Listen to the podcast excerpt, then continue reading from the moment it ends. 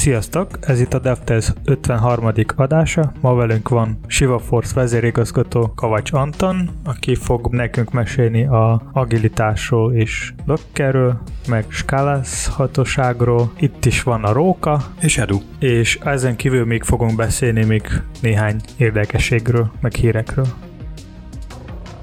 Az egyik friss hírünk, hogy kijött nemrégiben a Firefox 70 amikor éppen felvesszük az adást, akkor két órája adták ki release Mi volt ebbe a érdekes újdonság? Hát egyrészt, hogy nagyon friss, nagyon ropogós. Igen, láttam, hogy az ikon az frissült. Igen, hát nagy újdonságként ezt az ikont mondták, hogy ez fog frissülni, de ami komolyabb a, a jelszókezeléssel, tehát a jelszavak automatikus mentésével kapcsolatos, ott módosultak dolgot, illetve ami engem jobban érdekelt, a JavaScript oldalról támogatják már a numeric separátor nevű dolgot, ami ugye megszoktuk, hogy hogyan tagolunk tagolunk egy számot ezresek mentén, általában szóközzel szoktuk, na hát JavaScriptben ezen túl aláhúzás jellel tudjuk ezt megtenni. Akkor ez is nyelvi elem lett. Ugye az i18N modul is bővült néhány dologgal, ami szintén a számokkal kapcsolatos, meg persze gyorsabb JavaScript interpretert ígérnek. Meg itt láttam a release notes hogy inaktív CSS feature az Inspector toolban megjelent, ami korábban talán beszéltünk is róla, hogy fog mutatni azoknál a CSS-eknél, amelyiknek nincs hatása, azokra fog külön itt jel- jelenni, hogy, hogy mi a baj vele van, ilyen kis túltippel, és meg fog magyarázni, hogy miért. De jöttek új CSS szabályok is,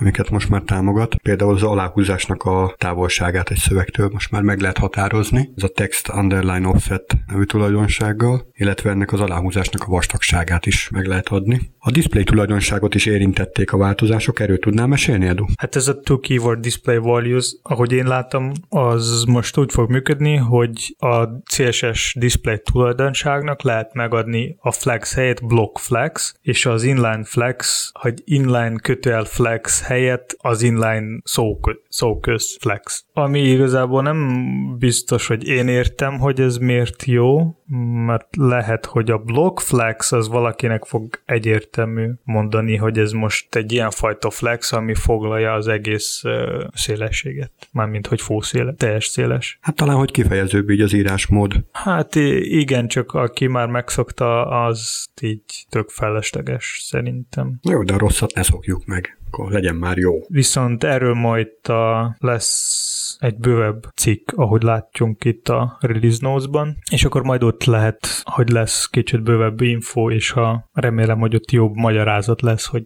miért ez így jó használni. Szóval meglátjuk következő elég érdekes hír, hogy a SAS CSS preprocesszornál megjelentek a SAS modules, ez egy ilyen modulrendszer. A lényeg az, hogy az import helyett fog megjelenni egy ilyen kukac use nevű dolog, ami nagyon hasonló fog működni, mint egy import, csak van ott néhány különbség, például az, hogy a use fog csak egyszer beimportálni a dolgokat. Tehát, hogy az importnál volt egy ilyen probléma, hogy az import többször importálta ugyanazt a CSS-t, a use-nál az már nem lesz. Miért nem az importot javították meg? Hogyha valamit beimportálok egyszer, akkor az elég legyen már. Hát gondolom nem akartak elrontani a, a régi működést. Tehát ha valaki már építünk arra, hogy kétszer van bent ugyanaz a CSS részlet? Hát lehet, hogy valakinek így volt, és valamilyen oka miatt is így marad, és hogy most ez kicsit máshogy fog működni, akkor nem biztos, hogy ugyanaz az eredmény lesz a, az éles projekten. Tehát nyilván egyetértek, most hogy... el tudsz képzelni olyan esetet, amikor valaki erre épít? Tehát van egy CSS szabály, és egy kis váltatva bekerül még egyszer, tök ugyanaz. Igen, vannak ilyen, előfordulhatnak ilyen dolgok, amikor többször beimportálnak ugyanazt, és ha mondjuk a CSS szkópolva van, és a fejlesztők nem figyelnek, hogy, ez, hogy így használják. Nyilván ez nem a legjobb megoldás, tehát ennek, ennek kell valami jobb megoldást találni, például valami globál CSS használni, vagy valami más megoldás. Igazából én nem láttam ilyen sose, hogy így valaki erre épülne a fejlesztés, de el tudok képzelni, hogy, hogy így valahol használták, és, és emiatt lehetnek problémák. De ez csak az tippem, nem tudom, nem vagyok ebbe biztos, de szerintem, ha így került a use, akkor biztos volt valami oka. Hát általában visszafele kompatibilisek szoktak maradni, akkor ezért kerülnek bele újabb és újabb. Még vannak néhány más frissítés a SaaS kapcsán, de szerintem ez a legnagyobb, ami volt az a SaaS modules, ami most bekerült. Többször beszéljünk arról, hogy hogy lenne jó megcsinálni bizonyos dolgokat. Több csirkepörköt? Hát például arról még nem beszéltük, szerintem ez más podcastnek a témája. Én inkább ilyen programozási paradigmákról, meg nem tudom, más mindenféle megoldásokról. De a főzés gyakorlatilag ugyanaz, mint a programozás. Sorban egymás után csinálod a dolgokat, tehát ez a szekvencia, ciklus lehet például akkor elképzelni, amikor kevergeted az ételt. Jó, jó, aszinkron, amikor többször egyszerre főzel, az jó, ez is megvan. És tehát, hogy többször is beszélek mindenféle ilyen projektekről, és szerintem mindenki kíváncsi, hogy hogy van, hogy fejlesztenek más cégek, mint Google, nem tudom, Airbnb, Twitter, meg csomó más ilyen fajta cég, és találtam egy ilyen GitHub repo, ahol össze van gyűjtve csomó-csomó link, amelyik pont erről szól. Tehát, hogy hogyan ezek a cégek fejlesztenek, milyen technológiák használják, és, és csomó-csomó minden más info van ott. Szóval a podcast leírásba lesz egy link erre a GitHub repóra. Hát igazából nagyon sok cég van ott. és mondanál egy pár konkrétumot? Úgy egy tetszőlegesen választott cégnél, hogy mit emelnek ki? Hát például itt a BBC, hogy miért a HTTP 2 az egyszerű. Tehát nekik egy ilyen cikk van, aztán például checkbot, hogy scalable and lightweight, lightweight web screenshots with SVG. De akkor ez, hogyha jól értem, akkor nem arról szól, hogy pontosan milyen fejlesztési metodika szerint dolgoznak, hanem hogy miket publikáltak ezek a cégek? Hát itt én úgy látom, hogy itt tökre vegyesen van, tehát mindenféle dolgok vannak, meg, tehát hogy azok a megoldások, amit a cégek, cégek azt gondolták, hogy szívesen megosztanék, valaki kódról kicsit bejebb vagy mélyebb tudtam megosztani valamilyen tudást, például Dropbox-nál a Reduxról is van, tehát Redux with code splitting and type checking, szóval így csomó CSS-ről is van, akadálymentesítésről is van. Igazából nagyon sok info van itt. És én, ahogy ezen a listán így végigmentem, nem tudok mondani egy ilyen konkrétum, hogy pontosan miről is szól az egész, hanem így inkább mindenről. Hát mindenképp érdemes akkor megnézegetni nemrég volt választás, és mint minden rendes magyar állampolgár, én is ültem a számítógép előtt, és figyeltem az eredményeket este felé. Természetesen nem csak választási eredmények érdekes, nagyon érdekesek voltak, hanem így IT szempontból is figyeltem. Hát igazából én azt tudom mondani, hogy egyértelműen minden évben egyre jobb és jobb az informatikai rendszerek. Most már alig volt olyan idő, hogy nem lett volna elérhető maga a weboldal. De viszont ami, ami, ami jobban meglepet az az, hogy a, az index.hu-nál maga a nyitó oldal az tökéletesen ki volt optimalizálva, viszont már kattintani nem nagyon lehetett a következő oldalra, és hát developer tool segítségével egy picit utána jártam, hogy mi lehet a, a probléma. Azt vettem észre, hogy maga az index.hu tartalom az nagyon jó be volt keselve, tehát ott el, relatíve jó performance tudták hozni, viszont átkattintáskor van egy dex.hu domén, ahol valamilyen PHP mutyó fut az indexnek, amiben gondolom marketing adatokat gyűjt segítenek, és átkattintásokat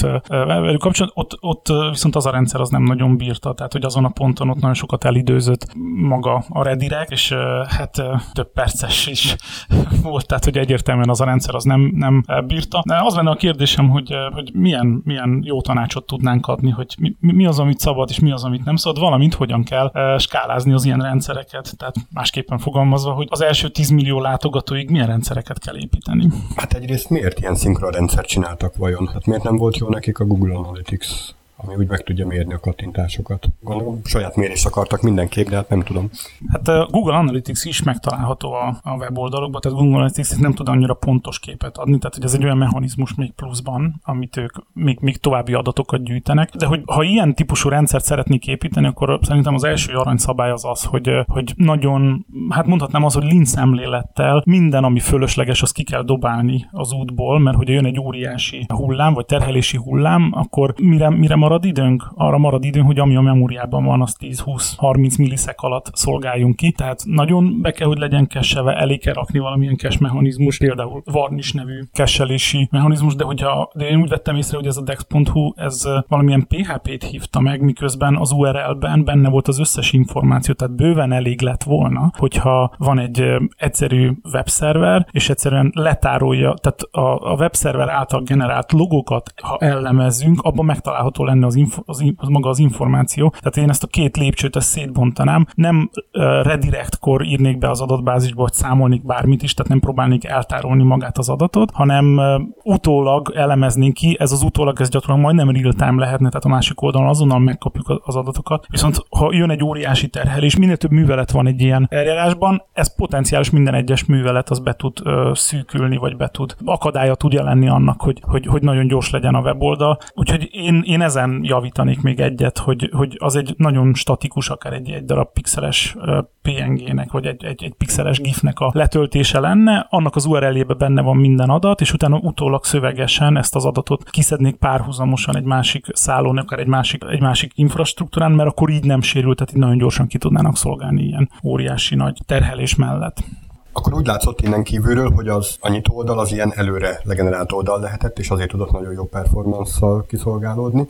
Utána következő oldalakat is érdemes ilyenre átalakítani, vagy, vagy úgy kifejezetten jó az, hogyha PHP-ban marad, hogyha ezt a közben lépést kihagyjuk. Hogy látod? Nem árulok nagyon nagy titkot, hogy mi gyakorlatilag 90-es évek vége óta folyamatosan nagyon nagy terhelésű, vagy nagyon nagy látogatottságú weboldalak környékén mozgunk, tehát ez lett a mi specialitásunk, és úgy tudtunk nagyon sok hardvert spórolni a kedves ügyfeleinknek, hogy mi előre kigeneráljuk, tehát amit csak tudunk, azt mind statikusan kirakjuk a, a szerverekre, pont Azért, mert lát, tehát amikor érkezik maga a terhelés, akkor a webszernek nem nagyon kell gondolkodnia és nagyon számolgatnia. Ez most már nem száz százalékban így van, tehát hogy több olyan alkalmazás van, ahol, ahol megnézzünk valamit, tehát hogy több, több Linux, és de, de a hardware is nőtt e, nyilván ehhez a, a, a, a teljesítményhez, tehát hogy több, több hardware most már mi is e, bűnbe estünk egy-két helyen, tehát hogy ott a háttérben hátra kukucskálunk, meg megnézzük az adatokat. Érdemes, érdemes nem csak bekesselni az adatokat, vagy akár statikus statikusan, mert gyakorlatilag a cache az maga, az azt jelenti, hogy statikusan egy snapshotot készítünk belőle, csak az real-time történik, mi ezt előre legeneráljuk, tehát a Sivának a publikációs mechanizmus az pont ez hajtja végre, és ettől végül is különleges és egyedi, hogy mindig optimális, tehát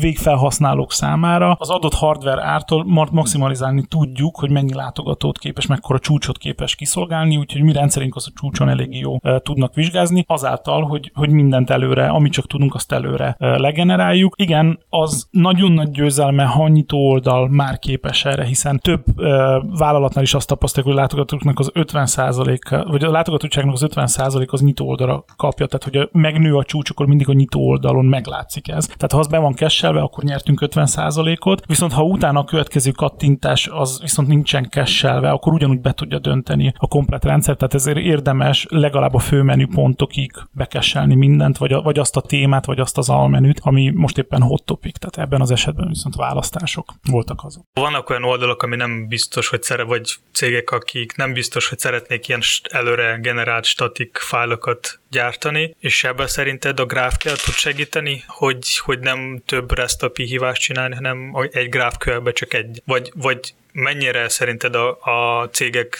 nyitott bevez, a GraphQL bevezetésre? Hát inkább én úgy válaszolnék, hogy a GraphQL esetében ha előtte leteszed egy, egy, egy cache réteget, tehát az olyan esetekben, amikor mindig ugyanaz a válasz érkezik, na azokat kell elkesselni. Tehát önmagában a GraphQL nem ad megoldás erre, hiszen ő ugyanúgy múljol a túloldalon, hogy próbál számolgatni, hogy milyen válasz kell, hogy legyen. Ha jön egy óriási terhelés, akkor ugyanott vagyunk. Igazából azok az adatok honnan érkeznek, tehát milyen, milyen mechanizmus van mögötte, és ezt lehet-e kesselni, és ez figyelembe volt-e véve, amikor terveztünk, ez az, ami fő kérdés. Tehát önmagában GraphQL nem ad erre megoldást, ő optimalizálja de, de, ne, de nem oldja meg. Erről szerintem arra gondolsz, hogy magán a HTTP kéréseken, tehát az már kliens oldali veszteség, hogy több HTTP kérésből áll össze egy-egy oldalnak a képernyője, vagy pedig egyből. Tehát, hogy azt lehet vele nyerni, nem pedig szerver erőforrást.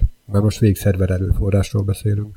De akkor még azt gondolom, hogy a cache fontos akkor megcsinálni, mikor maga a rendszer ez gyors. Tehát ha mondjuk valahol tehát fel kell mérni, és ha lehet még ott javítani valamin, akkor ez inkább kijavítani is, azután csak rakni a cache. Mert ha valami, hogyha a rendszer rosszul működik, akkor hiába rakjunk oda szerintem a cache-t, az az nem biztos, hogy nagyon jó fog segíteni. Olyan, olyan esetet kell elképzelni, hogy mondjuk a háttérrendszer az egyszerre képes mondjuk 100 request per szekkel valamilyen adatokat szolgáltatni, és a valódi átlagos terhelés az mondjuk 1000 request per másodperc. Tehát tipikusan ilyen legacy rendszerek azok nem képesek nagyon gyorsan, vagy nagy, nagyon hamar elérik a csúcsukat is azon a ponton összeomlanak, tehát ezért őket nem szabad túlterhelni. Tehát mi nagyon sok olyan alkalmazást írtunk a nagyvállalatoknak, ahol a frontendből jövő óriási hullámot azt mi szolgáljuk ki a mi cachünkből, tehát azok az adatokat bekesseljük, mert a háttérrendszer erre nem volt képes, és nagyon figyelünk, tehát egy másik szálon figyelünk arra, hogy a háttérrendszertől milyen sebességgel kérjük le az információt, hogy ott ne lépjünk túl és ne terheljünk túl a rendszert. Tehát volt olyan, hogy karácsonykor tízezres, százezres csúcsot olyan rendszerből tudtunk kifacsarni, ami 100 request per szeket csak képes. Tehát ebben az esetben ez segít, mert maga a rendszerrel nem lenne képes, mert ott nagyon bonyolult a háttérszámítás, tehát két-három másodpercig tart, mire kiszámolja azt az értéket, vagy az adott, az adott funkciót, amit neki meg kell valósítania. Ez egy 15-20 éves rendszer, nem nagyon lehet, nem, nem, nem tudták viszonylag gyorsan, ez egy korrendszer, és ebben az esetben az ilyen típusú rendszerek azok nagyon sokat tudnak segíteni. Itt nem is a cache van a, a, a lényeg, hanem mindig, amikor bejön a szerverre a kérés, akkor azt az utat, hogy neki mi mindent kell, milyen funkciókat kell meghívni, mindig arra kell törekedni, hogy ez minimális legyen, mert akkor van esélye az adott rendszernek ahhoz, hogy ő jó, jó vizsgáz. Az a legjobb, hogyha a funkciónak a nagyon nagy zöme az full statikus, tehát magyarul előre legenerálom, oda teszem, és hogy ő csak 5 másodpercenként, tehát hogy a 10.000 request van másodpercenként, és ő csak 5 másodpercenként hátra kérdez egyet, akkor a háttérrendszer lehet nagyon lassú, mert ő, ő egyszer bekérdezett, és közben 50 ezerszer ki tudta szolgálni az adott. Ez csak addig működik, amíg nem dinamikus valamilyen tartalomról van szó, tehát például fizetés, kósár, nem tudom, tehát, tehát olyan dolgok, amik, amik dinamikusak, ez ott nem tud segíteni, de, de pont a választás az olyan, tehát a választás és ezzel kapcsolatos index cikkek, ezek mind olyan, olyanok, amit, amit nagyon jól lehet kesselni, nagyon jól lehet statikusan előre generálni. Ilyen napjában 10-20-szor frissül, akkor kell csak hátra kérdezni. Igen. Úgyhogy jogosan felmerül az a kérdés, hogy akkor eh, mi milyen, milyen, eh, milyen tanácsot tudnánk adni az első 10 millió eh, látogatásra, hogy hogy kell fölépíteni egy alkalmazásból skálázásnak milyen stádiumai vannak. Hát ugye első napon, ha, ha írunk egy nagyon-nagyon egyszerű alkalmazást, most tényleg gondoljatok akár egy startupra, vagy egy, vagy egy nagyon egyszerű alkalmazásra, akkor van egy szerver, amit vagy mi üzemeltetünk, vagy bérlünk valakitől arra a szerverre, mi kiteszünk az adatbázis, magát a webalkalmazást is. Kell, hogy mutasson ránk valamilyen DNS, tehát ugye szükség van valamilyen DNS bejegyzésre, kell, hogy legyen egy IP címünk, ami így a külvilág felé látszódik, és akkor ezzel az egy IP címmel, ami az adott szerverhez hozzá van kötve, úgy el lehet indulni azért nagyságrenddel bonyolultabb struktúrára, amikor még tíz, tehát első látogató érkezik hozzánk, nem kell túl misztifikálni, mert ez a szerver, ez vidáma, vidáman ki tudja szolgálni az adott, tehát nagyon sok költséget lehet spórolni. Az is egy másik hiba, hogy az első napon elkezdjük túl bonyolítani a dolgokat, elkezdjük olyan architektúrát fölépíteni, amire a valódi látogatottság nem is indokolja igazán egy ilyen horribilis eszközt. Ezt a dobozt, ez ugye szép lassan lehet skálázni. A legelső skálázási módja az az, hogy ha, ki, ha kezd lassulni a rendszer, akkor vegyünk neki még egy nagyobb dobozt, és akkor addig veszünk a nagyobb, egyre nagyobb dobozt, vagy bérlünk a, a cloud szolgáltató egyre nagyobb dobozt, vagy teszünk be még plusz memóriát, még plusz processzort, amíg nem érünk el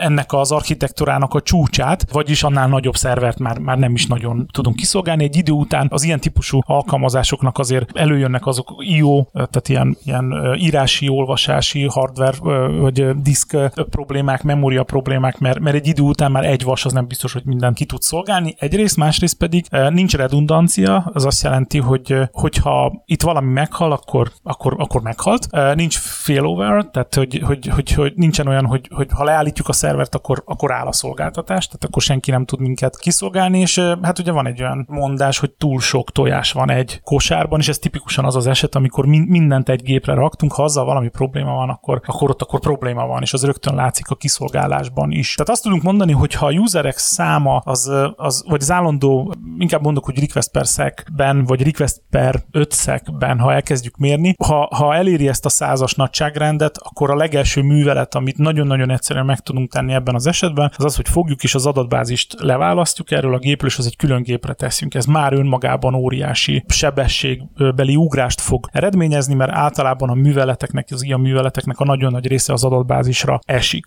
Nagyon sok olyan rendszert mi is láttunk, ahol, ahol tényleg már, már az, hogy, hogy az adatbázis, amikor arrébb rakták, akkor, akkor pillanatokon belül mindenki fellélegzett és, és elkezdett. Mi a probléma ezzel az esettel? Hát ugye valójában ugyanúgy nem redundáns még a dolog, mert hogy az adatbázis meghalt, vagy, a, vagy ez a most már web alkalmazást tartalmazó szerver meghal, akkor ugyanúgy a kiszolgálásnak vége van. Úgyhogy ebben az esetben érdemes mondjuk redundáns, tehát kettő ilyen webes kiszolgálást végző szervert, vagy, vagy ilyen virtuális gépet létrehozni, mögötte master és slave adatbázis nódokat létrehozni, így megjelenik a redundancia, tehát hogyha éppen upgrade az egyik nódot, akkor a másik nódon ki, megy a kiszolgálás, hogyha meghal a master, akkor pillanatokon belül át lehet konfigurálni, hogy akkor slave-ben folytassa tovább a munkát, tehát ugye van egy egyfajta redundancia. Ezt át lehet konfigurálni, ez automatikusan történik, vagy pedig úgy ott akkor mutatni kell a, a kezelőfelületen? Ez erősen adatbázis függő, tehát vannak olyan adatbázisok, ahol ez automatikusan tud működni, de inkább manuális, tehát hogy mondjuk, hogy a MySQL-t nézzük, mint egy ilyen legelterjedtebb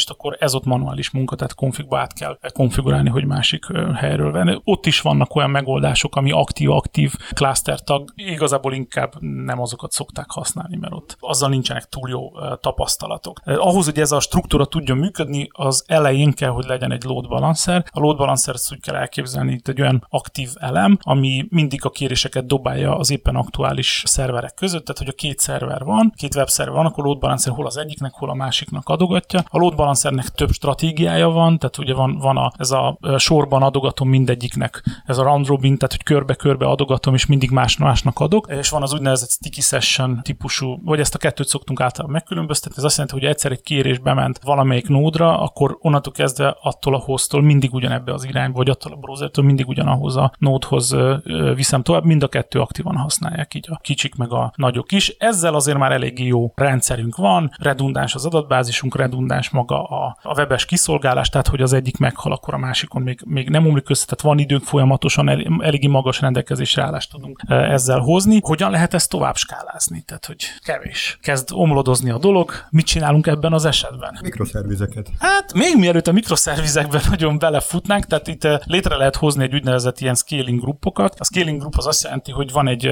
olyan gépekből álló virtuális csoportot, amit mi dinamikusan tudunk növelni, tehát megmondjuk neki, hogy hány példány fusson belőle. Ez cloudban nagyon egyszerűen meg lehet, vagy létre lehet hozni, tehát cloudban több cloud, vagy gyakorlatilag minden cloud szolgáltató támogatja egy egyfajta ilyen scaling grupot. Hogyha én tudom, hogy, a, hogy bolt az reggel 8 órakor nyit, és addigra 6 szerver kell, éjszaka meg nem abszolút és nulla, micsoda, akkor egy szerver bőven elég, akkor beállítom időhöz kötött scalinget, vagy lehet terheléshez kötött scalinget beállítani, tehát processzor, hogy, hogy a tartósan egy percen túl az összes szerveren több mint 70% a processzornak foglalt, akkor indítson a háttérben még egy gépet, és akkor nem 7, hanem 8 gép közé kell. Tehát ugye ez magában az alkalmazás rétegben, és az adatbázisnál pedig rétezik egy olyan fogalom, fogalom amit úgy hívják, hogy adatbázis read replika. A read replika az arra való, hogy klónozza le magát folyamatosan, tehát szinkronba hozza magát a masterrel. Ugyanúgy működik, mint egy slave az adatbázis, viszont a read replikánál kifejezetten csak olvasási műveletek mennek, például a select, tehát az insert, delete, update, az csak a masterre megy. Nekünk az a tapasztalatunk, hogy, hogy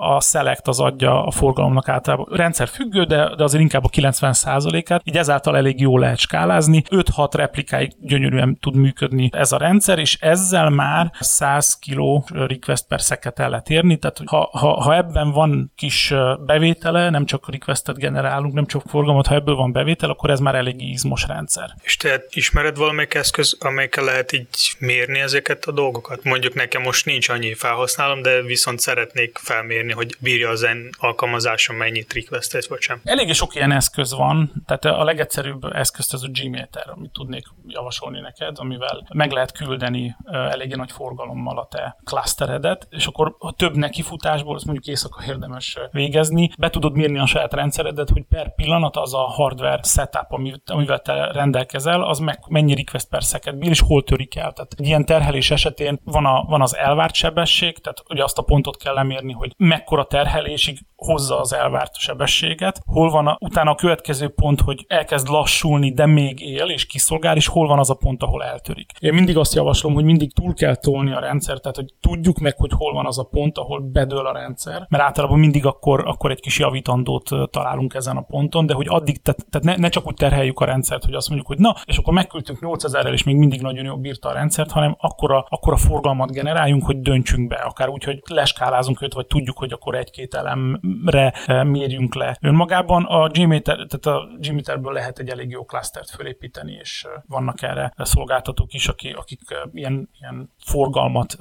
vagy forgalommal meg tudják küldeni a te szervereddel, akkor, és akkor az alapján elég jó be lehet mérni, tehát szép grafikonokat kirajzol, hogy hol, hol tört el, hol, hol térdelt le, és hol halt meg. Hogyha ez a felhőben fut és használat alapon fizetünk érte, akkor ez vastagon pénztárcába is nyúl egy ilyen teszt kontra nem tudod, hogy mire képes a rendszeret. Tehát, hogy melyik, melyik a jobb. Tehát, hogy általában igen. Tehát, hogyha, hogy a fix nem futsz, akkor ennek ugye nincsen költsége, viszont, hogy a forgalom alapján, akkor, akkor igen van neki költsége. És mi van, hogy ez is kevés? Tehát, hogy, hogy futunk, futunk, de, de mégis kevés. Tehát, ugye most már 100 kilós magasságban vagyunk, 10 milliótól még messze vagyunk, tehát akkor mi, mi az, amivel lehet ilyen milliós request per szeket elérni? Gyakorlatilag itt van egy ilyen nagy architekturális ugrás. Ezen a ponton azt az elvet kell követni, hogy a webes kiszolgálásban, tehát hogy ezek a webes instanszokon szigorúan csak azokat a részeket kell hagyni, ami feltétlenül szükséges ahhoz, hogy, hogy te az adott requestet ki tudjál szolgálni. Tehát, hogy mi, mindent nagyon ki kell optimalizálni, minden más az hátra kell, hátra kell tolni. Tehát megjelennek olyan háttérvörkerek, tehát például, hogyha te feltöltöd egy képet, és azt a képet azt le kell kicsinyíteni hat, hatféle méretre, vagy körbevágni hatféle méretre, akkor az, ami befogadja tőled a képet, az maradhat a frontendben, viszont a túloldalon, tehát generálni kell egy jobot, vagy hat darab jobot, ami ezt a képet hat méretben legyártja, hiszen nem muszáj rögtön a, tehát, a, tehát az első requestben ott addig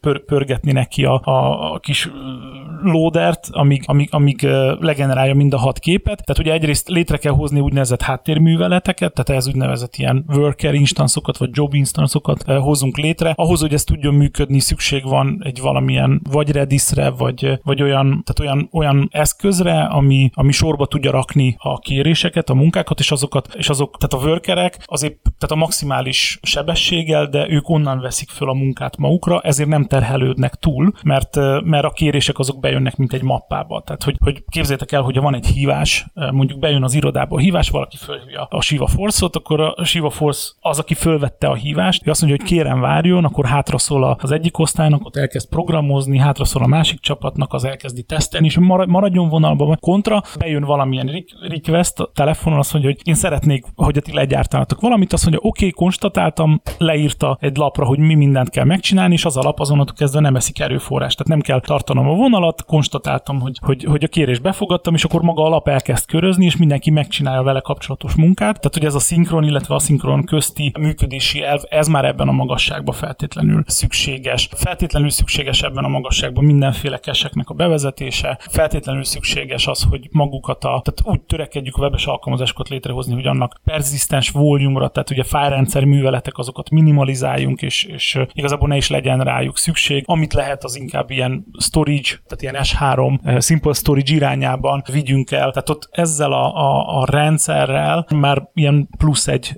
milliós request számba egy ilyen architektúrára már, már, már, már ki tudja bírni, és e fölötti réteg még az, amikor bevezetünk egy olyan mondjuk egy kafkát, vagy, vagy valami olyan, olyan, olyan message queue-t, és, és arra alapozzunk a, a teljes rendszerünket, tehát valójában vannak workereink, vannak webes alkalmazások, és minden kérés, ami érkezik be a rendszerben, az mindig az aktuális állapotot tükrözi a, a, az ügyfél felé, de a háttérrendszerben pedig a, a workerek és a feldolgozók és mindenféle üzleti logika az mind message keresztül kommunikál egymással. Közvetlen a bejövő kérésnél ott nem szoktak használni message queue-t? Tehát a HTTP forgalom, amikor beesik, ott valami nagyon basic feldolgozó, és utána háttér webszerverekhez dobálna message-eket. Hogyha a válasz megszerzéséig szükség van a message queue hívásra, akkor az a válaszos sosem lesz gyors. Tehát önmagában a message queue és mindig rálapától egy kis késleltetés, tehát nem ajánlatos a frontend kiszolgálásban ez message queue keresztül megdobni, hanem, hanem, hanem érdemes azokat az adatokat bekesselni, használni elastic tehát használni Elasticsearch-öt, hogy, hogy, hogy ezek a dolgok jó be legyenek indexálva, ez memóriában legyen, és azon belül nagyon gyorsan ki tudjuk szolgálni. Tehát nem, nem illik. Tehát ha már aszinkron a dolog, akkor szólok, hogy erre van szükségem, és utána békén hagyom. Tehát nem várom meg szinkron módon, hogy, hogy akkor jöjjön is be a válasz közvetlenül hozzám. Többször is említetted az aszinkron dolgot. Ugye ebben a Node.js az nagyon-nagyon erős, mert eleve aszinkronra építenek csomó mindent, hiszen egy szál fut, tehát muszáj így működjön. Ez mennyire elterjedt enterprise világban? A válaszom igenis, meg nem is. Nem lehet azt mondani, hogy nem elterjedt, tehát több olyan terület van, ahol mi is látunk, hogy Magyarországon is egyre több helyen kezdték el használni Node.js. Vannak olyan vállalatok, hogy kifejezetten meg van tiltva. Tehát, hogy, hogy vannak olyan vállalatok, akik ragaszkodnak a jávához, és nem nagyon akarnak beengedni semmi mást. Vannak olyanok, akik kísérleteznek vele, de nem tudnám azt mondani, hogy annyira elterjedt, mint a jáva. Tehát ilyen szempontból még elég gyerekcipőben jár a, a nódnak az elterjedése. Ahol tiltják, ott miért tiltják? Sok olyan kérdés van a nagyvállalatoknál, amit nem feltétlenül meg fogom tudni egyértelműen válaszolni. Biztos, hogy megvan rá az oka. Az egyik ok az általában ilyenkor az szokott lenni, hogy nem, nem akarnak beengedni több technológiát. Tehát, hogy örülnek, hogy át tudják látni azt a technológiát, amit most használnak, és azt mondják, hogy azzal, azzal ők meg tudják oldani ugyanezt, a, ugyanezt az üzleti igényt, és akkor nem kell érteniük még plusz technológiához, mert általában a nagyvállalatoknál, főleg így az üzemeltetés területén munkatársakat dolgokat nehezebben tudnak találni, és így, így próbálják minimalizálni a használt technológiák számát. Szerintem főleg ez szokott lenni a, a probléma így a, a Node.js környékén az Enterprise világban. És mi a helyzet a Go-val? Ahogy én próbáltam kutatni, az látom, hogy ő sokkal gyorsabb, mint a Node.js, gyorsabb, mint Java is, és sokkal kevesebb erőforrás kell hozzá. Mármint kevesebb, mint a Node is. Tehát amit valahol valaki egyszer talán mondta is, hogy a, a, Docker imi, a Go Docker image az 50-100 mega csak, és a Node az 500 vagy valamennyi. Na, 100 fölött, tehát 100-150. Tény és való, hogy a Go egyre jobban elterjed a, a világban, tehát hogyha megnézzük mondjuk a Kubernetes-t, mint a, az egy most a egyik leggyorsabban fejlődő projekt, tehát az Go-ban van írva. A Go önmagában is sikeresnek bizonyul, de a Kubernetes, az, hogy pluginokat a Kubernetes Go-ba kell írni, és, és megmutatta a Go a saját erejét a Kubernetesen keresztül, keresztül ez nagyon nagy bélyegét rá, nem bélyegét, hanem nagyon nagy erőt adott a gónak, és egyre több helyen látjuk, hogy használják, tehát a cégek kompletten térnek rá. Arról lehet olvasni a cikkeket, hogy hogyan tértünk át a PHP-ről Góra, hogyan tértünk át, nem tudom, c Sharp-ról, tehát hogy egyre több területen, azt arról Góról tudni kell, hogy a Go az C++ utódjának, C utódjának szánják, tehát hogyha te nagyon optimalizált alkalmazásokat szeretnél írni, akkor arra való elsősorban a Go, hogyha te magas szinten üzleti logikát szeretnél megvalósítani, akkor a Go ban leírt kód mennyiség az magasabb, mint mondjuk JavaScript-ben. Tehát ez, ezzel számolni kell, hogy sokkal több kódot kell írni ahhoz, hogy ugyanazt a logikát valósíts meg. A másik oldalon meg, meg sokkal gyorsabb a Go, tehát hogyha ha belefér, és jó minőségű fejlesztőid vannak, akkor a go lehet indulni. De én látom, hogy nagyon tör előre, előre a Go, és egyre több helyen jelenik meg. Magyarországon még nem tapasztalattam a nagyvállalatoknál a, a Go-nak az elterjedését. Egyik oldalon, a másik oldalon meg minden nagyvállalat kezdik el használni a Kubernetes, tehát a, tehát a Go-val készült terméket meg egyre gyakrabban találkozok velük. Ugye említetted, hogy ilyen C utód nyelvről van szó. Ez ugyanúgy terhes azokkal a rendszer szintű hibákkal, amikkel a C volt? Tehát, hogy nagyon könnyű benne hibázni? Még egy menedzselt nyelvnél, mint például egy PHP vagy JavaScript sokkal nehezebb olyan jellegű hibákat csinálni, hogy, hogy más memória területet lehet például olvasni. Én nem vagyok Go programozó, de amennyire én tudom, a Go-ban inkább azokat a libeket, tehát, az, tehát, tehát ilyen webes világra nagyon kioptimalizálták, tehát webes szempont, vagy webes világnak, vagy az internetes világnak az igényére lett testre szabva, és abból indultak ki, hogy több szálas működést könnyen lehessen támogatni, többféle több szálas működést, HTTP, JSON, tehát minden olyan dolog, amivel általában mondjuk ha, ha C++-ban kellene JSON requestet feldolgoznunk, akkor az, azért az úgy elég izmos kód. Ezek ilyen alapszintű dolgok lettek a, a Go-ban. Az, hogy, hogy a C-ben lévő, erre most nem biztos, hogy tudok egyértelműen válaszolni, de nagyon érdekes dolog, szerintem érdemes utána nézni, mert biztos, hogy hallgatókat is érdekelne ez a válasz.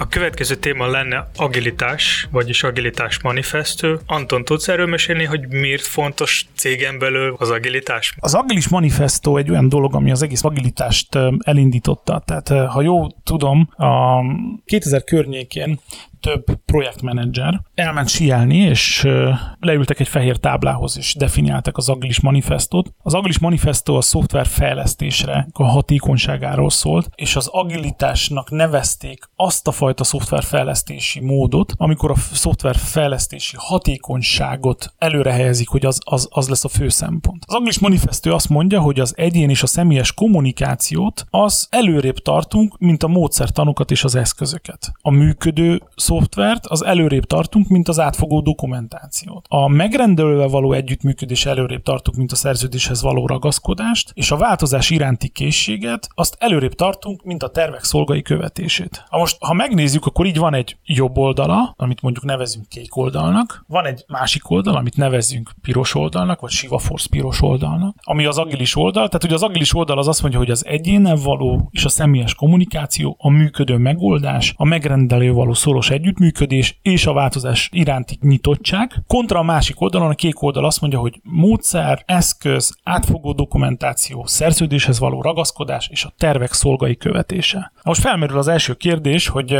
vajon ti el tudjátok képzelni egy olyan nagy vállalatot, ahol se módszertan, se eszköz, se átfogó dokumentáció, sem szerződéshez való ragaszkodás, sem tervek szolgai követése nincsen. Hát ez na- nagyjából egy halott vállalat. Akkor ez azt jelenti, hogy nagy vállalatban nem való az agilitás? Vagy egy vállalatban nem, nem való egy agilitás? Felejtsük el az összes szerződés, ne írjuk dokumentációt, ne legyenek terveink, módszertan meg eszközöket dobáljuk ki. Az nem fog működni. Tehát akkor, akkor, akkor miről szól ez az agilis manifesto? Akkor hol az igazság? Valahol a kettő között lesz. Hát igen, én nagyon nem szeretem, hogy a piacon megjelentek ilyen nagyon radikális, agilis elméleti kollégák, akik azt mondják, hogy csak az egyén és a személyes kommunikáció, csak a működő megoldás, csak a megrendelő való együttműködés, csak a változás iránti készség, és minden más fúj, fúj, fúj. Nem, az agilisnak nevezünk az, amikor a, a piros oldal az előrébb van, de nem azt jelenti, hogy nem fontos. Tehát a kettőnek az egyensúlya és a kettő közötti egyértelműen választási vagy váltási mechanizmus jelenti az valódi agilitást. Amikor azt lehetne mondani, hogy amikor probléma van, akkor mindig elő kell venni a piros oldalt. Tehát ha probléma van, akkor ne a módszertan és az eszközzel, vagy a szerződést kezdjük el, vagy nézzük meg az átfogó dokumentációt, hanem menjünk oda személyesen, nézzük meg, hogy mi az, ami nem működik, megrendelővel beszéljük, vál, ha, ha kell, akkor változtassunk rajta. Ez mondja az agilitást. Viszont, ha nincsen probléma, hogyha bizonyított maga a megoldás, hogyha már kitanultunk és kitapasztaltuk, és nagyon jól működik, akkor a másik oldalon nyugodtan elő lehet venni a kék oldalt, mert a kék oldal az az, ami a növekedés és a megerősítést támogatja, a piros oldal az, ami a túlélés és a változást támogatja. Ha a kettőt váltogatod egymás után, akkor tudsz túlélni, változtatni, meg nőni és megerősödni tudsz. Akkor az előző példához visszakanyarodva, akkor a kék oldal, tehát a standard nagyvállalati működés az lehet a cash réteg, még a piros az agilis, az pedig a dinamikus változó dolog. Hát én úgy tudnám fogalmazni, hogy az egyik a túlélés biztosítja, ha nem élsz túl, akkor nulla cashed lesz, tudod. Tehát, hogy elpusztulsz, mint a dino, akkor, akkor nulla cash van benne. Tehát kell tudni túlélni, és ez a képesség benne kell, hogy legyen. A bűn az az, amit elkövették a nagyvállalatok, hogy ők túlzásba vitték a kék oldalt. Tehát ők azt mondták, hogy nincs egyén és személyes kommunikáció, mindenki gépezet. Úgy tekintjük rá a munkavállalókra, hogy azok csak csavarok ebben a nagy gépezetben. Nem érdekel az ő vélemény, meg kell csinálni ezt a feladatot. Nekem mindegy, hogy ez nem működik, az a lényeg, hogy jól le van dokumentálva. Ez mondjuk inkább más, más területen jó, jó, jó, jó alkalmaznak ezt a fajta kreatív dokumentációt. Tehát megrendelő való együttműködés nem számít, mert az ügyfél az hülye. Ott van a szerződés,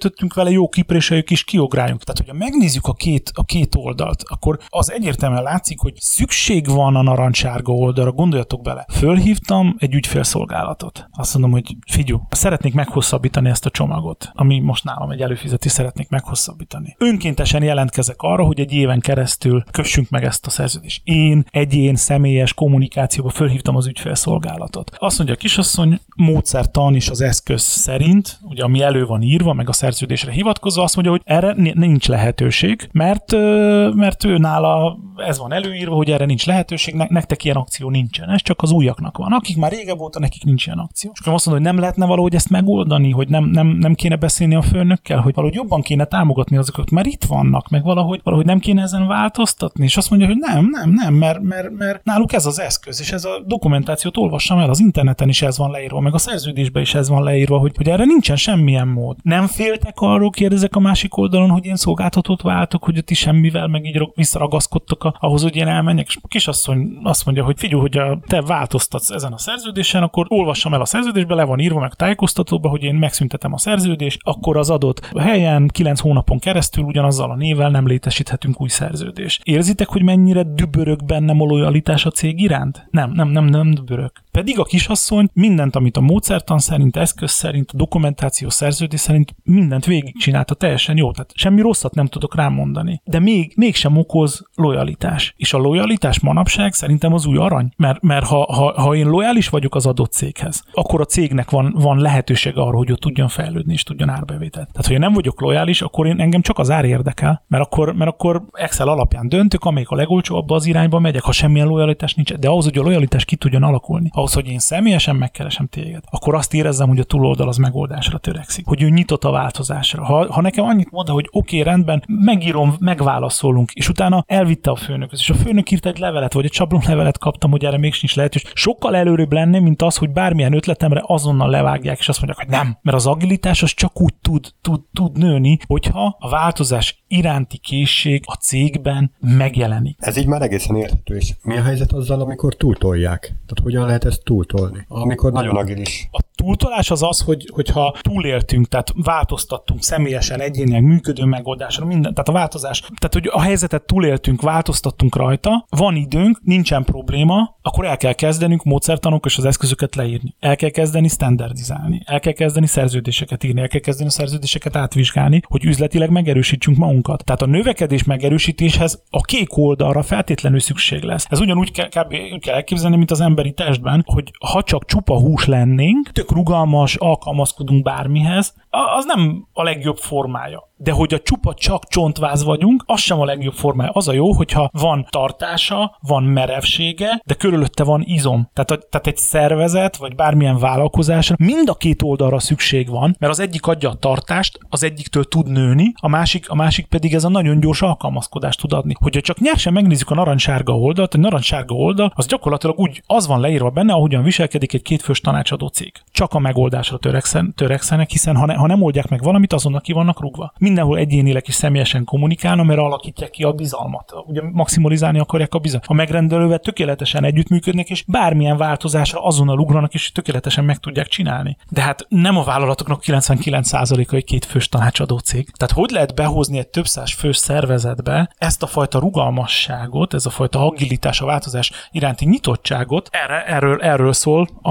a, az agilis manifestónak a piros oldal akkor az agilitás az ilyen nagyon kötetlen, nagyon laza működést eredményez. Hogyan lehet ezt kordában tartani egy cégnél? Hát, én azt nem mondanám, hogy az agilitás az nagyon-nagyon nagy lazaságot jelenti. Az agilitás az kb. olyan, olyan tudatot feltételez, mint mondjuk, hogy, mint amit titkos ügynöknek van, hogy átdobják őt a túloldalra. Tehát, hogy a titkos ügynököt átdobják a túloldalra, akkor ő kívülről nagyon laza, nem mert neki alkalmazkodnia kell a helyi dolgokhoz. Tehát mondjuk egy orosz átdobtak Németországba, akkor ő nem kezdhet el egy oroszul énekelgetni, nem tudom, amikor éppen kedves ottyant, hanem, hanem ő alkalmazkodik a helyi dolgokhoz, a helyi szokásokhoz, a helyi, tehát hogy jön valamilyen akadály, akkor nem azt mondja, meg kell ölnöm a királyt, és akkor áttrombitál rajta, hanem, hanem ő, ő kikerüli, átkerüli az akadályt, megérti, tehát hogy nagyon-nagyon rugalmas kívülről, viszont belülről egy nagyon erősen céltudatos. Tehát valójában én azt állítom, hogy az agilitás az sokkal nagyobb fegyelmet igényel, mint a nem agilis működés. Tehát a hagyományos nagyvállalati működésben ott a folyamat kirugdossa az emberekből a teljesítményt. Tehát, hogy te éppen semmit nem csinálsz, akkor vagy kikerülsz egy ilyen szervezetből, vagy elkezd rugdosni téged a maga a gépezet, és kiköveteli tőled azt a minimumot, amitől nem lehet azt mondani, hogy te nem csináltál valamit, ezáltal jó sokáig el lehet vegetálni egy ilyen nagy vállalatban. Viszont az agilitásnál ott, hogyha nincsen önfegyelmed, akkor pillanatokon belül kiderül a csapaton belül, hogy te erre nem vagy, nem, nem vagy kép. Nem hozod azt a teljesítményt, ahhoz, hogy az agilis szervezetbe ez előjöjjön, ahhoz az elvárások is magasak kell, hogy legyen, mert nagyon sokszor látom, hogy olyan szervezetekben, ahol nagyon alacsonyan vannak az elvárások, ott mondjuk az az, az agilis működés az végtelenül drága is, mert, mert, mert alig van produktuma ennek a, a kimenetnek. Tehát ahol az elvárások eléggé alacsonyak, ott nem igényel e, óriási fegyelmet maga az agilis működés, viszont egy ilyen környezetben a kreativitás is nagyon alacsony szinten lesz, mert mivel magasak az elvárások, az emberek nem gondolkodnak azon, hogy hogy lehet ezt optimalizálni, hiszen mindig mindent befutjuk. Tehát akkor nem is kell nagyon optimalizálni, nem is kell semmit fejleszteni. Említetted az elvárásokat, ezek elvárások a vezetőség felül, vagy elvárások a kollégákkal egymással szemben? Az elvárások azok egyértelműen mindig az ügyféltől érkeznek és a piactól érkeznek. Az, hogy a vezetőség ehhez, tehát hogy ezt megírti és házon belül eleve magason tartja a lécet, ez ahhoz kell, hogy a piacon jó tudjon muzsikálni. Ha ez megteszik, akkor a kollégák is egymáshoz kép, tehát egymással szemben is magas elvárásokkal lesznek, hiszen ellenkező esetben nem fogják tudni behozni a, a sprintet, nem fogják tudni behozni a célt, és ez így, így ezen a három fázison keresztül jön be a szervezetben. Tehát mind a három részen fontos az, hogy az ügyfél oldalról is legyen magas azok az elvárások, a menedzsment felül is magasak kell, hogy legyenek az elvárások, és így fog megjelenni a csapaton belül is magas az elvárás. Tehát szakmai, emberi, tehát ez a profizmusra való törekvést e- jelenti is egyben. Úgyhogy én az Agilis Manifestóról annyit tudnék mondani így összefoglalóban, hogy ha, ha probléma van, ha változtatni kell, ha túlélésre van szó, akkor elő kell venni az agilitás, és azt szerint kell működni. Viszont, hogyha minden oké, okay, nincs probléma, akkor nem szabad tagadni a kék oldal, hanem elő kell venni a kék oldalt, módszertan, eszközöket le kell dokumentálni, folyamatosan fejleszteni lehet, átfogó dokumentációt kell készíteni, szerződésekhez nyugodtan lehet optimalizálni rajtak, és a terveket lehet követni, tervek mentén kell közlekedni, mert mind a kettőre szükség van. Az agilitás azért nyert most nagyon nagy teret, mert a nagyvállalatok rájöttek, hogy ők csak arra vannak berendezkedve, hogy minden rendben lesz, és semmi sem változik. Elkezdett változni körülöttük a világ, elő kell venni az agilis énjüket sokkal jobban, mert ez eddig ez a része ezt tagadásban volt.